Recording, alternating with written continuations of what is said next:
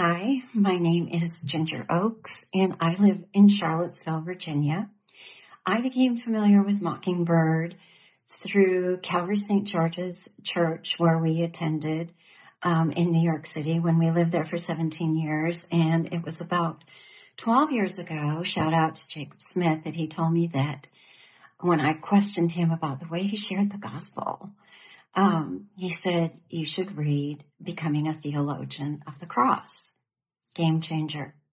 I'm so grateful to God. I did not enjoy my forgiveness up to then. The crawl screen of my life was do more, be more, you're not enough. My personal favorite was always, are you even a Christian? So then through the years since then, I've really kind of immersed myself in understanding grace and the theology of the cross. And when David asked me to give the devotional, there was something in me that kind of felt ready for the first time in my life because of what God has done in my life through Mockingbird. And the verse that came into my mind was 2 Corinthians 4:17. And it says, for momentary light affliction is producing for us an eternal weight of glory far beyond all comparison. And it's just, you can't help but when you think about that verse, you think one is light and momentary, never feels like it, and the other is eternal and a weight.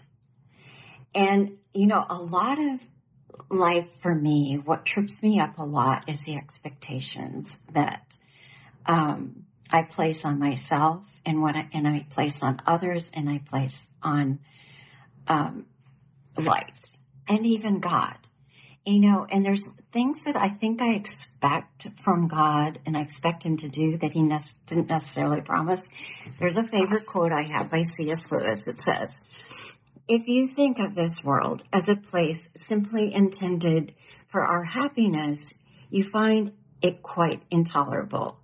Think of it as a place for training and correction, and it's not so bad. And so when Cardinal Dolan from New York City was asked what's wrong with the world, he said, me.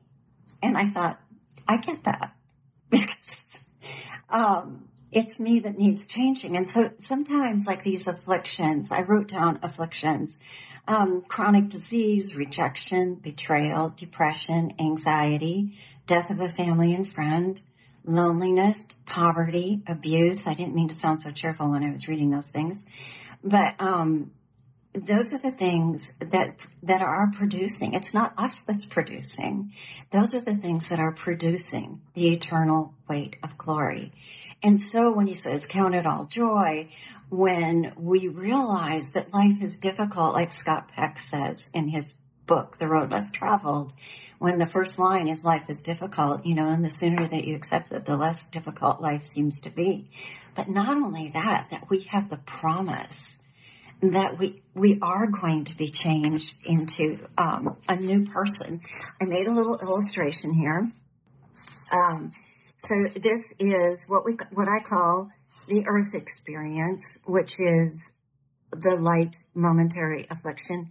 And what I like to think about getting rid of is the baggage I carry around. And the backpack is that dark side of me, that Romans 7 side, Gringer, not Ginger. And then we have the eternal. And I get rid of my baggage. I get rid of that old nature.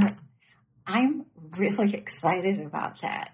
But, living like that on a daily basis, I think it takes focus and reminding ourselves that, like the song says, if you focus on him, the things of earth will grow strangely dim in the light of his glory and grace. And, like C.S. Lewis also in Aslan, he's not safe, but he is good.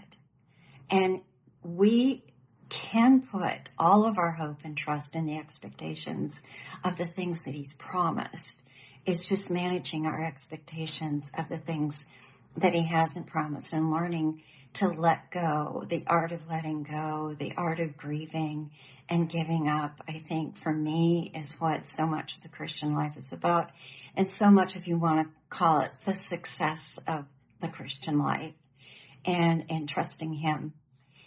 So, amen to the fact that we can look forward, that all of these icky things we're going through, Minnesota term, are producing an eternal weight of glory and grace. Amen.